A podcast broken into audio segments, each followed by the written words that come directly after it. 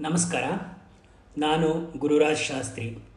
ಇಂದು ನಾನು ನಿಮ್ಮೊಂದಿಗೆ ಹಂಚಿಕೊಳ್ಳುತ್ತಿರುವಂತಹ ವಿಷಯ ನಾನು ಬರೆದ ಒಂದು ಅಂಕಣ, ಲಾಕ್ಡೌನ್. ಇದನ್ನು ನಾನು ಕೋವಿಡ್ ಸಮಯದಲ್ಲಿ ಸಂಪೂರ್ಣ ಲಾಕ್ಡೌನ್ ಆಗಿ ಎಲ್ಲರೂ ಮನೆಯಲ್ಲೇ ಇರಬೇಕು ಎಂದು ಹೇಳಿದಾಗ ಬರೆದಂಥದ್ದು. ಅಂಕಣ ಹೀಗೆ ಶುರುವಾಗುತ್ತೆ. ಎಂತಹ ಕಾಲ ಬಂದಿತು ನೋಡಿ. ಪ್ರಾಣಿ ಪಕ್ಷಿಗಳೆಲ್ಲ ಆರಾಮವಾಗಿ ಓಡಾಡುತ್ತಾ ಹಾರಿಕೊಂಡಿದ್ದರೆ ಎಲ್ಲರಿಗಿಂತ ಮಿಗಿಲು ಎಂದು ಮೆರೆದಾಡುತ್ತಿದ್ದ ನಾವು ಹೊರಗಿನ ಪ್ರಪಂಚಕ್ಕೆ ಮರೆಯಾಗಿ ಮನೆಯಲ್ಲಿ ಕುಳಿತಿದ್ದೇವೆ. ಪಕ್ಕದ ಮನೆಯಲ್ಲಿ ಏನಾದರೂ ಆದರೆ ನನಗೇನು?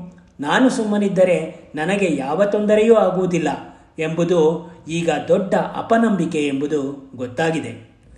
ಕೇವಲ ನಾನಷ್ಟೇ ಅಲ್ಲ, ನನ್ನ ಜೊತೆಗಿರುವ ಪ್ರತಿಯೊಬ್ಬರೂ ಆರೋಗ್ಯವಾಗಿದ್ದರೆ ಮಾತ್ರ ನನಗೆ ಸುಖ ಎಂಬುದು ಅರಿತುಕೊಂಡಿದ್ದೇವೆ.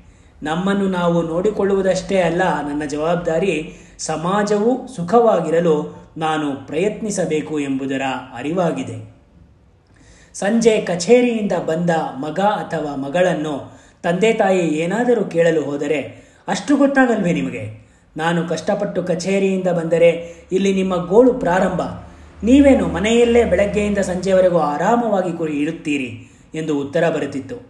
ಆದರೆ ಈಗ ಆ ಮಕ್ಕಳಿಗೆ ಮನೆಯಲ್ಲಿ, ಅಲ್ಲ, ಮನೆಯಲ್ಲೇ ಇರುವುದು ಎಷ್ಟು ಕಷ್ಟ ಎಂಬ ಅರಿವಾಗಿದೆ. ಬೇರೆ ದೇಶಕ್ಕೆ ಹೋಗಿದ್ದ ಕೆಲವು ಸ್ನೇಹಿತರು ಅಲ್ಲಿ ಮಕ್ಕಳ ಮನೆಯಲ್ಲಿ ತಿಂಗಳುಗಟ್ಟಲೆ ಬಂಧನದಲ್ಲಿರುವಂತೆ ಇದ್ದು, ಸಾಕಪ್ಪ, ಸಾಕು ಎಂದು ಭಾರತಕ್ಕೆ ಹಿಂದಿರುಗಿದ್ದರು. ಆಗ ನಾನು ಯೋಚಿಸುತ್ತಿದ್ದೆ, ಅಷ್ಟು ಕಷ್ಟವೇ ಮನೆಯಲ್ಲೇ ಇರುವುದು? ಎಂದು. ಈಗ ಅವರುಗಳು ಪಟ್ಟ ಕಷ್ಟ ಹೇಗಿತ್ತೆಂಬುದು ನನಗೆ ಅನುಭವವಾಗಿದೆ. ಏನು ಕೆಲಸವಿಲ್ಲ ಎಂಬುದು ಒಂದು ವಿಷಯವಾದರೆ ನೋಡಿದ್ದೇ ಜನರನ್ನು ದಿನಾ ನೋಡಬೇಕು.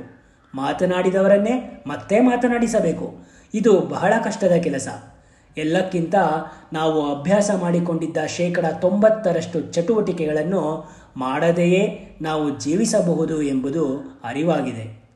ಇನ್ನು ಹಣ ಸಂಪಾದನೆಯ ವಿಚಾರ ಮಾಡುವುದಾದರೆ ನಾವು ಈಗ ಜೀವಿಸುತ್ತಿರುವಂತೆಯೇ ಮುಂದೆಯೂ ಜೀವನ ಮಾಡುವುದಾದರೆ ನಮ್ಮಲ್ಲಿರುವ ಹಣ ನಮ್ಮ ಅವಶ್ಯಕತೆಗಿಂತ ಎಷ್ಟೋ ಪಟ್ಟು ಜಾಸ್ತಿ ಇದ್ದಂತಿದೆ. ಸರಳ ಜೀವನದ ಸಾರ ಈಗ ನಾವು ಅರಿತುಕೊಂಡಿದ್ದೇವೆ. ಸಾವಿರಾರು ರೂಪಾಯಿಗಳು ಕೊಟ್ಟು ಖರೀದಿಸಿದ್ದ ಶರ್ಟ್, ಪ್ಯಾಂಟ್, ಸೀರೆಗಳು ಕಬೋರ್ಡಿನಿಂದ ಹೊರಗೆ ಬಂದಿಲ್ಲ. ಅದ್ದೂರಿ ವಸ್ತ್ರಗಳು, ಆಭರಣಗಳು ಕೇವಲ ಹೊರಗಿನವರಲ್ಲಿ ತೋರಿಸಿಕೊಳ್ಳಲು ಎಂಬ ಅರಿವಾಗಿದೆ. ಇಲ್ಲವಾದರೆ ಮನೆಯಲ್ಲೇ ಈಗಲೂ ಅವೆಲ್ಲವನ್ನು ಧರಿಸಬಹುದಿತ್ತಲ್ಲ? ಯಾವ ಚಿತ್ರ ನಟರನ್ನು ರಾಜಕೀಯ ಧುರೀಣರನ್ನು ನಾವು ದೊಡ್ಡ ಮನುಷ್ಯರೆಂದು ತಿಳಿಯುತ್ತಿದ್ದೆವೋ, ಅವರೆಲ್ಲರಿಗಿಂತ ವೈದ್ಯಕ್ಷಿ, ವೈದ್ಯಕೀಯ ಕ್ಷೇತ್ರದಲ್ಲಿರುವವರು ನಮಗೆ ದೇವರಂತೆ ಕಾಣಿಸುತ್ತಿದ್ದಾರೆ. ಜಲಂಧರ್ ನಗರದಲ್ಲಿ ಇನ್ನೂರ ಐವತ್ತು ಕಿಲೋಮೀಟರ್ ದೂರದಲ್ಲಿದ್ದ ಹಿಮಾಲಯ ಬೆಟ್ಟ ಶುದ್ಧ ವಾತಾವರಣದಿಂದಾಗಿ ಈಗ ಬರೀ ಕಣ್ಣಿಗೆ ಕಾಣಿಸುತ್ತಿದೆ. ಕಣ್ಮರೆಯಾಗಿದ್ದ ತಿಮಿಂಗಲಗಳು ಮುಂಬೈನ ಸಮುದ್ರ ತೀರದಲ್ಲಿ ಕಾಣಿಸುತ್ತಿದೆ. ಯಾವುದೇ ಹಣ ವ್ಯಯವಾಗದೆ ಗಂಗಾ ನದಿ ಸ್ವಚ್ಛವಾಗಿದೆ. ದಾರಿಗಳಲ್ಲಿ ದ್ವಿಚಕ್ರ ವಾಹನ ಮತ್ತು ಕಾರುಗಳ ಅಬ್ಬರವಿಲ್ಲ. ಪ್ರಾರ್ಥನಾ ಮಂದಿರಗಳ ಲೌಡ್ ಸ್ಪೀಕರ್ ಶಬ್ದ ಮಾಯವಾಗಿದೆ. ವಾರ್ತಾಪತ್ರಿಕೆಗಳಲ್ಲಿ ತುಂಬಿ ತುಳುಕುತ್ತಿದ್ದ ವಿಷಯಗಳಾದ ಕಳ್ಳತನ, ದರೋಡೆ, ರೆಸಾರ್ಟ್ ರಾಜಕೀಯ ಇವೆಲ್ಲ ಮಾಯವಾಗಿದೆ.